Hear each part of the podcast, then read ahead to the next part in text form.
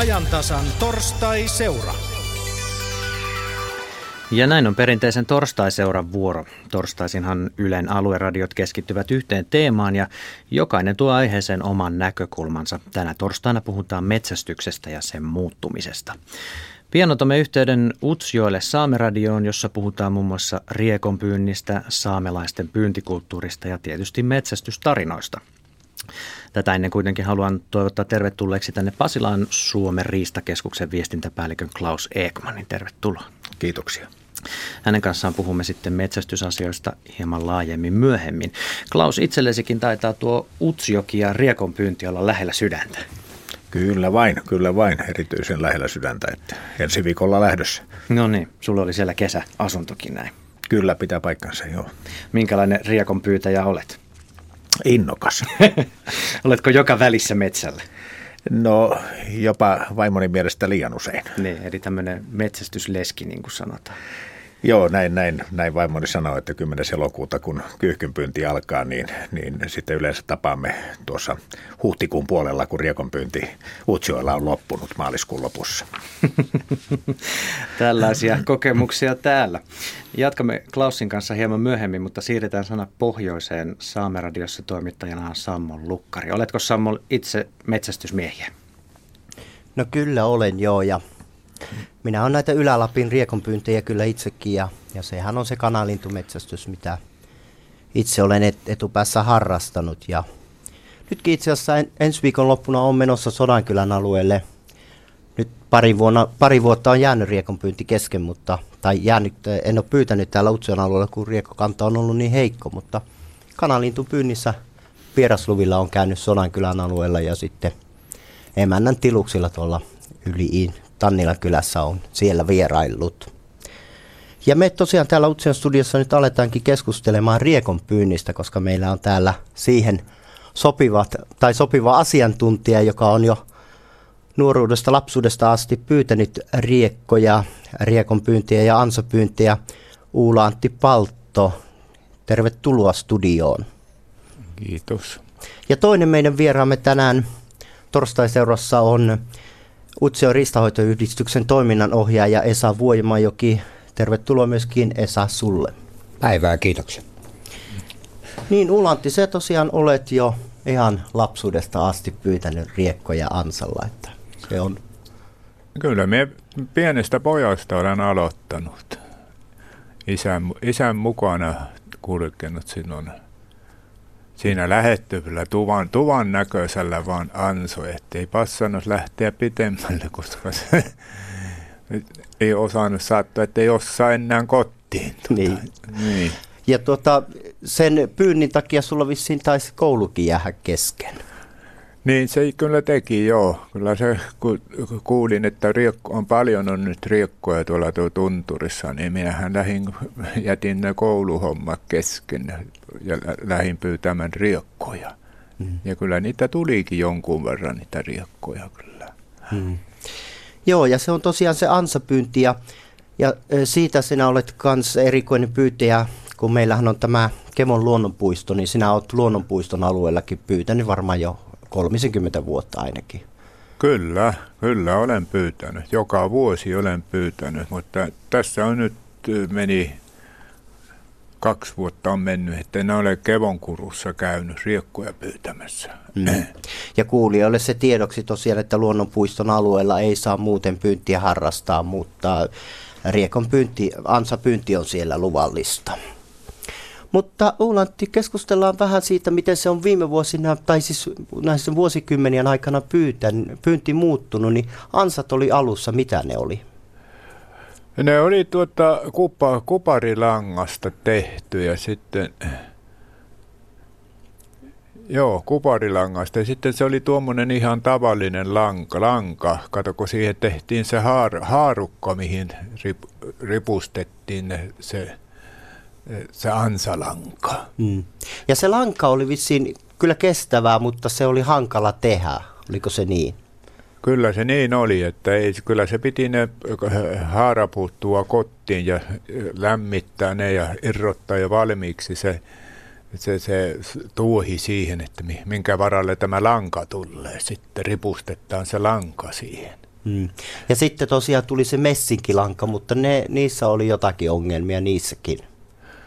Joo, kyllä messinkillä, se oli kuparilanka, oli ensimmäisenä se.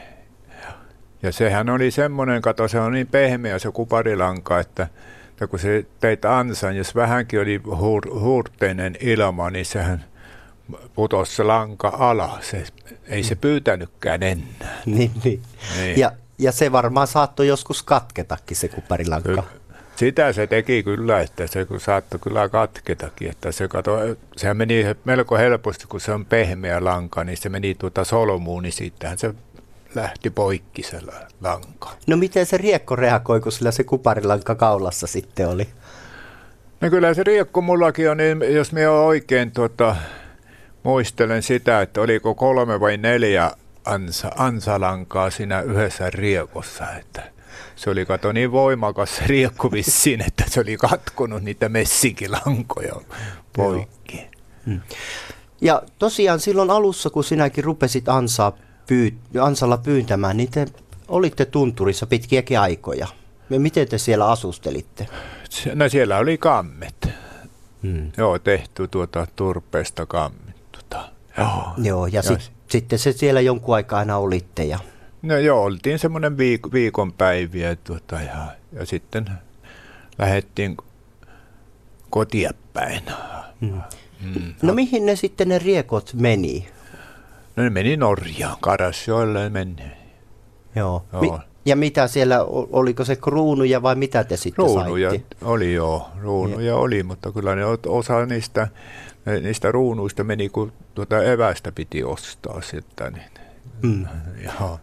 Minä olen kuullut siitä vanhasta ajasta myöskin niitä pyyntitarinoita, niin niin tuota, sinulta Ulanti nyt pitää kysyä se tosiaan, että kun te riekkoja saitte, niin, niin tuota, tehän tietenkin niitäkin söitte vai?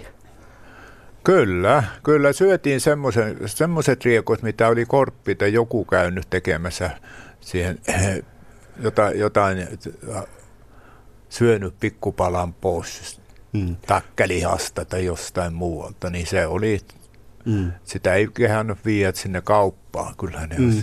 Joo. Mutta pyyntiriekot jäi, eli Kyllä, tuota... Joo, sitä jäi vielä. eli niitä ei raskinut syömään, vaikka nälkä olisi ollut. No ei, joo, ei, kyllä niitä, joo. Hmm. Pakko oli jostain löytää tuota, rah, rahaa sen verran, että päivästä toiseen, pärjää taas eteenpäin. Mm. No sitten tosiaan se pyynti muuttui sillä tavalla, että siihen tuli sitten myöskin ajoneuvoja. Eli kun ennenhän te menitte hiihtämällä, niin sitten rupesi tulemaan myöskin moottorikelkkoja. Joo, kyllä. Se oli. Ja, ja se, en muista sitä vuotta, milloin se tuli se ensimmäinen moottorikelkka mulle. Mm. Ei niitä ollut Karikasniemessä, oli, oliko siellä yksi vai kaksi kelkkaa. Ja mulla oli se kolmas kelkka silloin. Mm. Joo, ja se, mutta sekin oli käytö, jos jonkun, jossakin ollut käytössä se kelkka. Mm. Mm. No tuota, sitten tosiaan siitä pyynnistä, niin, niin sehän muuttui ja sitten varmaan ehkä siellä kammilla olo väheni vai moottorikelkan tulon myötä? Kyllä se väheni sillä lailla, että ne tietenkin ne ensimmäiset kelkat, nehän oli hittaita ja niitä meni puoli tuntia koko kotia ajoon. Se oli niin kuin nykyajan kelkat, ei siinä kuin 10 minuuttia ja 15 se on kotona. Mm. Ja ne saattoi ne vanhat kelkat vielä, että ne jätti vielä sinne välillekin. Mm. Niin, että sukset piti Joo. olla kuitenkin varmuuden vuoksi Kyllä mukaan. piti sukset olla ja hihnoja piti olla repullinen mukana. Joo. Alamme tässä keskustelemaan Esa Vuomajen kanssa. Hän on Utsien ristahoitoyhdistyksen toiminnan ohjaaja. Se voisit kertoa nyt Esa, miten metsästys on muuttunut näinä vuosikymmeninä, mitä tässä Ulantinkin kanssa puhuttiin?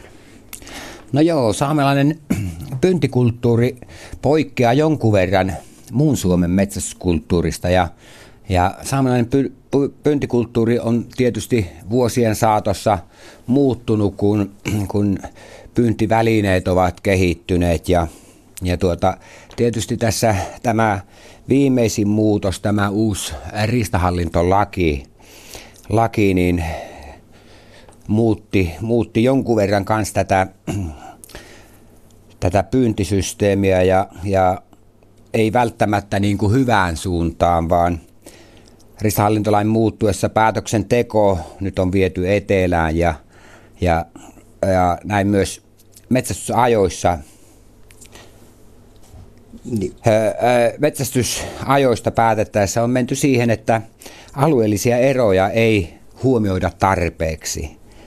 Mitä niitä on ollut niitä eroja sitten niin selkeämmin? No, no se ens, ensi, ensinnäkin nyt, mikä on tullut niin kuin selkein, meillähän yhdistyksessä aikoinaan ajettiin sellaista asiaa, että riekon pyynti perustellusti niin aloitettaisiin 20. päivä 9. Ja, ja nythän Riistakeskus ja ne on palauttanut sen alkamaan muun maan tavoin 10.9. Ja, ja kyllähän poikasten koko vielä niin kuin kymmenen päivän aikana täällä arktisilla alueilla kasvaa ja kehittyy vielä, että, että se oli meillä ihan perustelua, että se alkaisi vasta 29. mutta nyt se tosin on muuttunut 10.9. alkavaksi. Ja sitten sellainen merkittävä asia, meillä on vuosikymmeniä ollut metso rauhoitettu, koska tämä on kuitenkin Metson sellaista äh, esiintymisalueen niin, niin kuin lait, laita-alueita ja, ja tuota, nyt Riistakeskus juoksi yhdistyksen yli ja, ja nyt Metson pyynti on sallittua myös täällä Utsjoella ja, ja kyllä minä näen sen niin, että meidän mets, äh, metsokanta ei ole kyllä vielä sillä tasolla, että sitä kannattaisi ruveta niin kuin metsästämään. Eli me tosiaan joudutaan siinä mielessä nyt ristakeskusmuutoksenkin myötä niin seuraamaan vähän tätä etelän pyyntiaikoja ja niitä, että, että se ei mukaudu. Esa, sinä olet tosiaan ristanhoitoyhdistyksessä toiminnan ohjaaja ja minä tiedän, että sinä olet hirvimies ja me siirrytäänkin keskustelemaan nyt eh, hirven pyynnistä, koska hirven pyyntihän täällä pohjoisimmassa Lapissa ei ole niin siinä ei ole niin pitkäaikainen historia ja, ja hirvi kantaa. Hirvihän täällä ei oikeastaan aikaisemmin tai e, ennen vanhaa niin kauheasti ollut tai hirvenpyynti ei ollut niin suosittua myös, myöskään. Joo, kyllähän hirvenpyynti on sillä lailla, että se on, sitä aloiteltiin silloin 60-luvun loppupuolella 70-luvun alussa, alussa on tätä, että se ei sen vanhempi asia on. Toki niitä hirviä, joitakin hirviä on ollut aikaisemminkin, mutta, mutta tuota, silloin 70-luvun, 60-70-luvun taitteessa niin kuin, ö, muistelen, että silloin 70-luvun alussa oli, oli neljä pyyntilupaa, kun tänä päivänä ö, nykyään se on parhaimmillaan ollut jopa 132 lupaa. Tänä vuonna meillä on 88 lupaa. Mistä ne hirvet on sitten tänne Pohjois-Lappiin, tänne Utsionkin alueelle tullut sitten? No se on, sitä pitäisi kysyä oikein RKTltä, mistä ne on tullut, mutta kyllähän tuolta Norjasta tulee hirviä ja, ja etelästä päin on tullut hirviä ja, ja tosiaan niin tuo hirven metsästys, sitähän me ollaan ajettu muutama vuosikymmen jo sitä, että tuo metsäpyynnin, hirvenpyynnin aloitus tapahtui silloin syyskuun alussa ja nyt me ollaan saatu se, että se alkaa ja perustelunahan meillä oli se, se lihan laatu, että me saataisiin tuota ennen, ennen tuota hirven kiimaa, niin esimerkiksi nämä urokset, niin, niin ne on silloin lihalaadultaan parempia. Eli tosiaan hirvenpyyntihan alkaa meillä syyskuun alussa täällä. Ja... Joo, meillä on syyskuun ensimmäinen päivä alkaa ja, ja siinä tulee sitten kiimarauhoitus 29. Nyt meillä on justi tämä kiimarauhoitus meneillään ja tässä neljässä pohjoisimmassa yhdistyksessä, yhdistyksessä se mielenkiintoista tuosta kiimarauhoituksesta, kun, kun muu Suomi sitten aloittaa nyt tulevana lauantaina – kiivaimpaan kiimaan sen pyynnin, että, että on niin kuin mielenkiintoinen päätös ollut, päätös ollut sitten siitä, että ja tämähän tietysti tässä käy nyt niin, että meillä on lähes kuukauden lyhyempi hirvenpyyntiaika kuin muualla Suomessa. Mites Ulantti, niin. sinä olet kans varmaan joskus pyytänyt hirviä.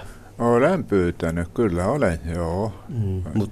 Ja, ja, mutta sitten on aikaa, ainakin 5, 15 vuotta, kun me on hir- hirveä vihotellut.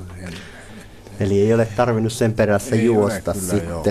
No kyllä, si- kyllä niitä oli niitä hirviä yhdessä välissä, mutta kun ei saanut ampua niitä. Mm. joku saattoi, että ampui sen tuota, semmoisen paikkaan, piilopaikkaan, mutta, mm. mutta hyvin harva, harva oli, että, Joo. että löytyi niitä semmoisia. Mutta. Ja, ja se taisi olla alussa aika ongelmallinen sitten se luvan hakukin. Miten se saa? No sehän on, itse asiassa se hakumenettely on säilynyt aika lailla aika lailla tuota samanlaisena, mutta, mutta mikä vielä nuista näistä rauhoitusajasta ja metsästyksistä, niin tulee mieleen, niin meillä Utsion yhdistyksen alueella, niin nyt tämä surullisen kuuluisa hanhenpyynti, josta on paljon keskusteltu, ja, ja nythän meillä kävi Utsion yhdistyksen alueella sillä lailla, että meillä pyynti alkoi ensimmäinen yhdeksättä, eli ennen se on alkanut 28. Ja sehän tarkoittaa sitä, että meillä hanhet on lähtenyt jo siinä vaiheessa, kun meillä metsästys alkaa ja ja no, eipä siinä, eipä meidän hanhenpyynti ole kovin merkittävää ollut, että kaudessa joku kaksi-kolme hanhea on yhdistyksemme alueella pyydetty, ja, mutta jos sillä maailman hanhitilanne saadaan kohilleen, niin, niin hyvä näin. Mm. Mm. Niin, mitäs kohta siirretään Pasilaan päin, niin onko sulla Esa Riistakeskuksen suuntaan, minkälaisia terveisiä siellä Klaus Ekman on kuulolla? Joo, no kyllä tietysti äh, Klausulle, niin, niin kun siellä päättävillä paikoilla on, niin, niin sellaiset terveiset haluaisin lähettää, että tuohon riistakannan vaihteluihin pitäisi reagoida nopeammin, että se on tänä päivänä laahaa aina vähän perässä, että, että ö, metsästyskiintiöistä päätetään esimerkiksi kanalintujen osalta ennen kuin ne on edes laskettu. Et, et tähän pitäisi kyllä reagoida, reagoida tuota nopeammin näihin kannanvaihteluihin. Näin Esa Vuomajoki sieltä Utsjoelta kyselee riistakannan vaihteluun parannusta. Mitä Klaus Ekman sanot? No sanotaan näin, että, että tuota, tätä paraikaa kovaa vauhtia tehdään. Että tuota, nythän meillä on toista vuotta käytössä, käytössä järjestelmä, jossa saman syksyn riistalaskentatulokset määrittelevät syksyn metsästysajat. Varmaan tässä Esa, Esa viittaa mahdollisesti metsähallituksen kiintiöpäätöksiin tai näihin, näihin tuota, metsähallituksen ulkopaikkakuntalaisille myyvien lupien pisteytysjärjestelmiin, mutta, mutta, mutta meillähän on aivan ainutlaatuinen järjestelmä Suomessa nyt, jossa, jossa saman syksyn elokuun alussa tehdyt riistakolmiolaskennat Ylä-Lapissa Kanakorilla tehdyt linja-riekkolaskennat, niin nämä tulokset antaa ja niiden perusteella määritellään metsästysajat.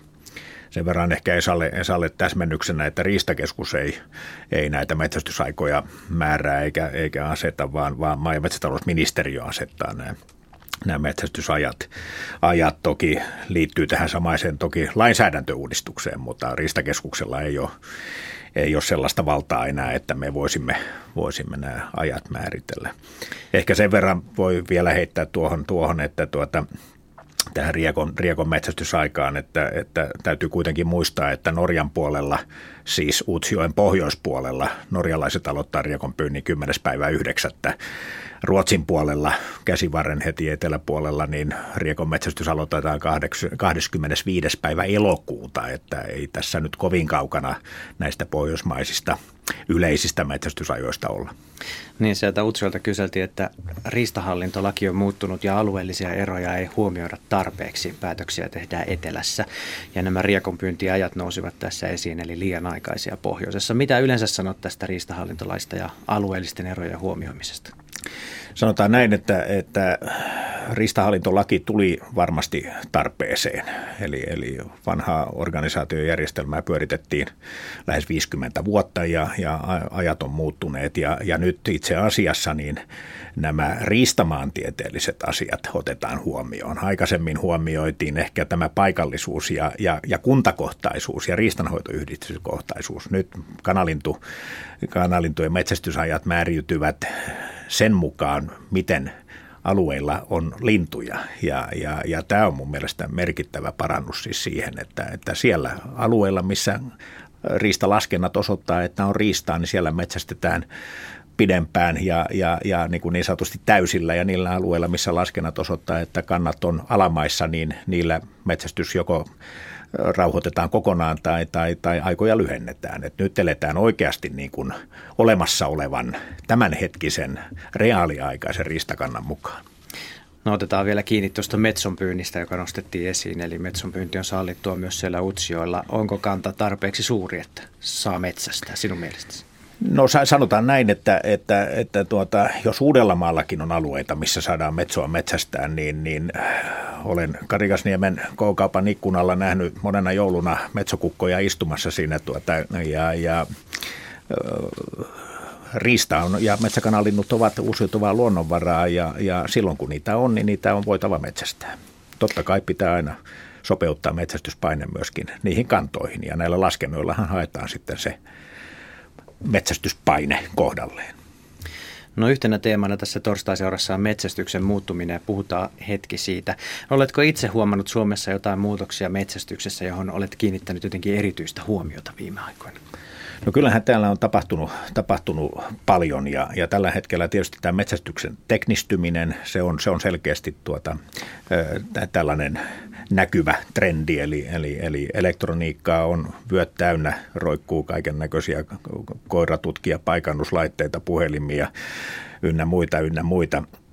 Ja, ja, ja metsästys on, on sidottu paikkatietoon, niin kuin sanotaan, eli GPS-laitteella tiedetään täsmälleen, missä koira liikkuu ja missä mies liikkuu ja, ja näin poispäin. Ja sitten tietysti näitä tällaisia mielenkiintoisia, mielenkiintoisia juttuja on se, että, että, että meillä metsästys elää sellaista murroskautta, eli, eli nyt puhutaan tästä, että metsästys tuottaa hyvinvointia. Ja me tiedetään, että metsästys on aina tuottanut tietysti henkistä ja fyysistä hyvinvointia metsästäjälle itselleen. Mutta tänä päivänä me eletään sellaisia aikoja, joissa haetaan myöskin metsästyksestä ja riistataloudesta myöskin maaseudulle ja, ja, ja nimenomaan alueille, joissa metsästetään, niin haetaan myöskin talousvirtoja ja, ja, ja mahdollisuuksia tuottaa taloudellista hyvinvointia näille alueille. Haetaan, haetaan majoituspalveluja palveluja metsästäjille ja, ja tarjotaan metsästysmahdollisuuksia sellaisille metsästäjille, jotka ovat niitä paitsi ja, ja näin poispäin. Tämä, tämä on selkeästi, selkeästi sellainen nouseva, nouseva trendi meilläkin, jossa, jossa kuitenkin tällainen niin sanottu kaupallinen metsästys on, on hyvin vielä lapsen kengissä verrattuna moniin muihin paikkoihin.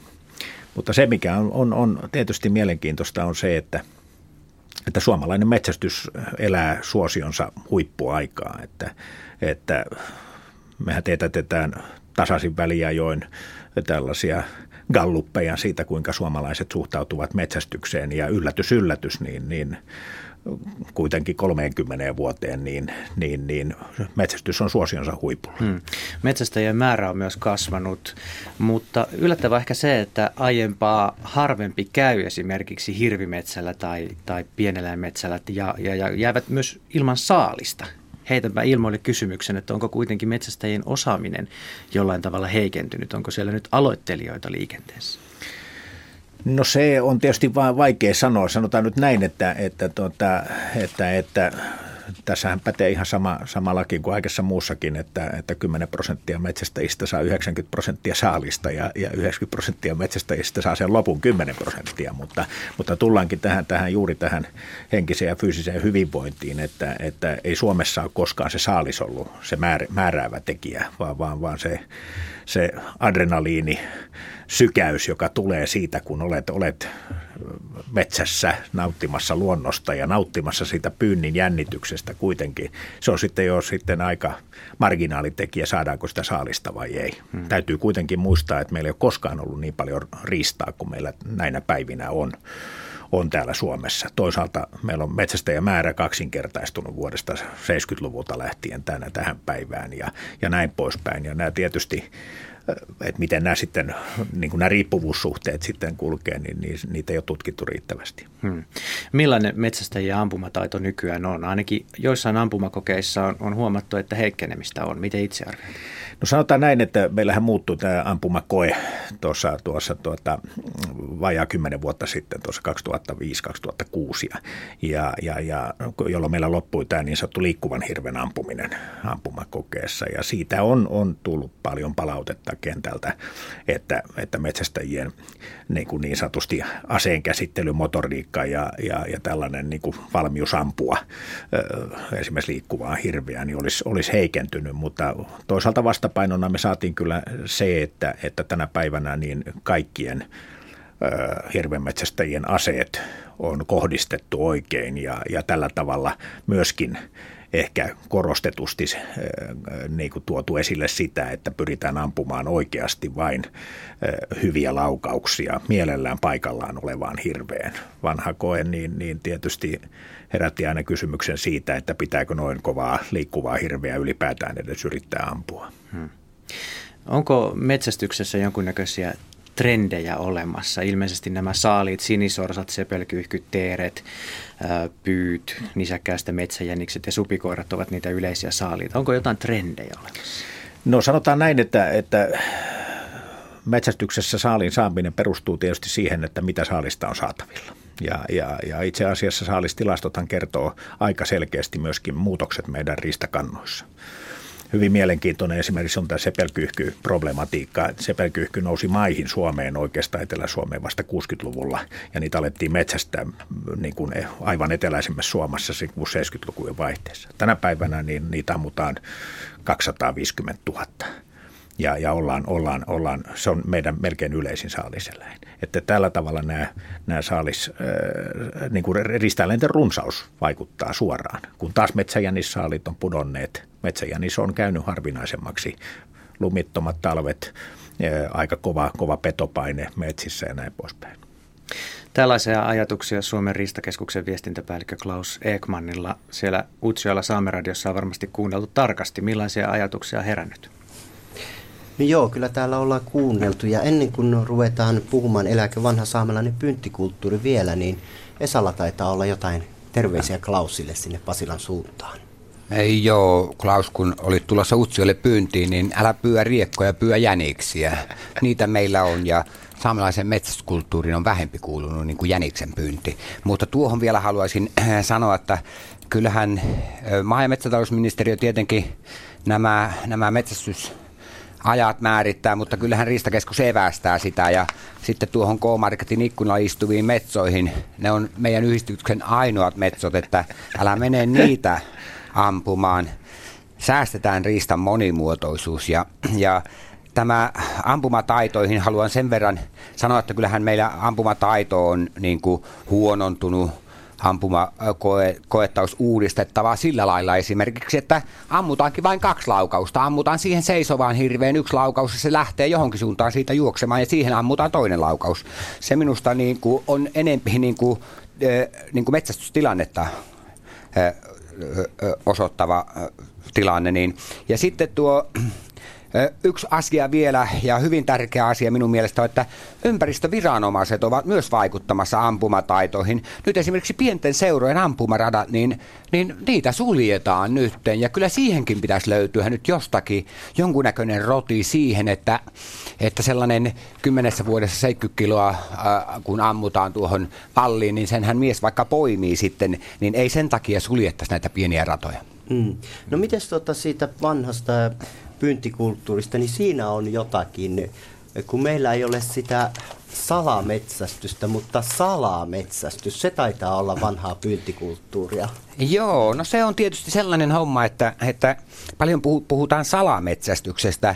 Sehän ei varmaan kuulu, kuulu mihinkään kulttuuriin, mutta tähän saamelaisen metsästykseen on kuulunut, kuulunut kyllä tällainen salametsästys. Eli, käydään naapurilta salaa ampumassa se tietyssä paikassa oleva riekko tai hirvi, niin, niin tämä on tällainen loppukevennys varmaan tähän ihan hyvä ja paikalla. Miten sulla, sulla se salaa metsästys on onnistunut? Kyllähän se tietenkin sekä että onnistuu ja, ja ei. Mm. Mm, Puhutaan siinä... tos... Siinä on tietenkin, liik- jos on liikkuva eläin, niin siihen pitää myös harjoitella, että sen osaa siihen, ossuu siihen. Mm. Niin kuin riekokin, kun lähtee lentoon, niin jos et, et, et ole harjoitettu, kyllä se just pahimmoilleen haavoitat sen riekon, että pystyy mm. johonkin lentämään vielä. Mm. Mehän tuossa kun keskusteltiin Ulanti sinun kanssa riekonpyynnistä, niin me ei pyytty ollenkaan määristä, mutta tosiaan parhaina vuosinahan sinä aika kovat saalit sait. Kyllä, niitä on, varsinkin silloin kun oli nuoria ja ei nukkunut paljon yhtä niin yöllä, niin kyllä sitten yöllä, yölläkin vielä kuljettiin silloin, kun Kuutamo oli näköisellä, niin sitä kuljettiin melkein koko vuorokauden mm. aina. Ja toista tuhatta saalit oli. Kyllä, oli toista tuhatta riekkua, joo. Eikö niitä kato, kun siihen aikaan ei tarvinnut niitä nylkiä, mm. se kokonaisena viiä vaan tuonne. Joo. Viime talvi taisi olla pikkusen heikompi. Oli, oli huomattavasti heikompi, ei niitä, ei niitä kovin paljon ollut kyllä, mutta, mutta kyllä sitä aina piti yrittää, että ja kyllä niitä tulee jostakin, eikä niitä Joo. näkynyt kyllä. Näin se menee. Kiitoksia sitten... sinne Utsioille. Sammon Lukkari, meillä alkaa aika vähitellen loppumaan. Kiitoksia sinne päin. Ja tässä vaiheessa on hyvä myös kiittää Suomen Riistakeskuksen viestintäpäällikkö Klaus Ekmania mukavasta metsästyskeskustelusta ja tietysti hyvää metsästysonnea, kun lähdet pyyntiin. Ei mennä salapyyntiin, niin kuin pojat tuolla äsken Utsioilla puhuivat. Tämä metsästysteema on myös esillä Ylen alueradioissa – eri näkökulmista pitkin päivää ja osassa jatketaan sitten vielä iltapäivän aikanakin. Muun muassa Yle Savo kyselee, että kiinnostaako riistaliha ihmisiä ja mistä sitä pitäisi hankkia. Satakunnassa mennään etsimään syksy hirvijahtiin valmistautuvaa hirviporukkaa ja Yle Keski-Pohjanmaa puhuu metsästysleskeydestä, minkä äsken nostettiin esiin. Tällaisia aiheita. Niko Anttiin kiittää.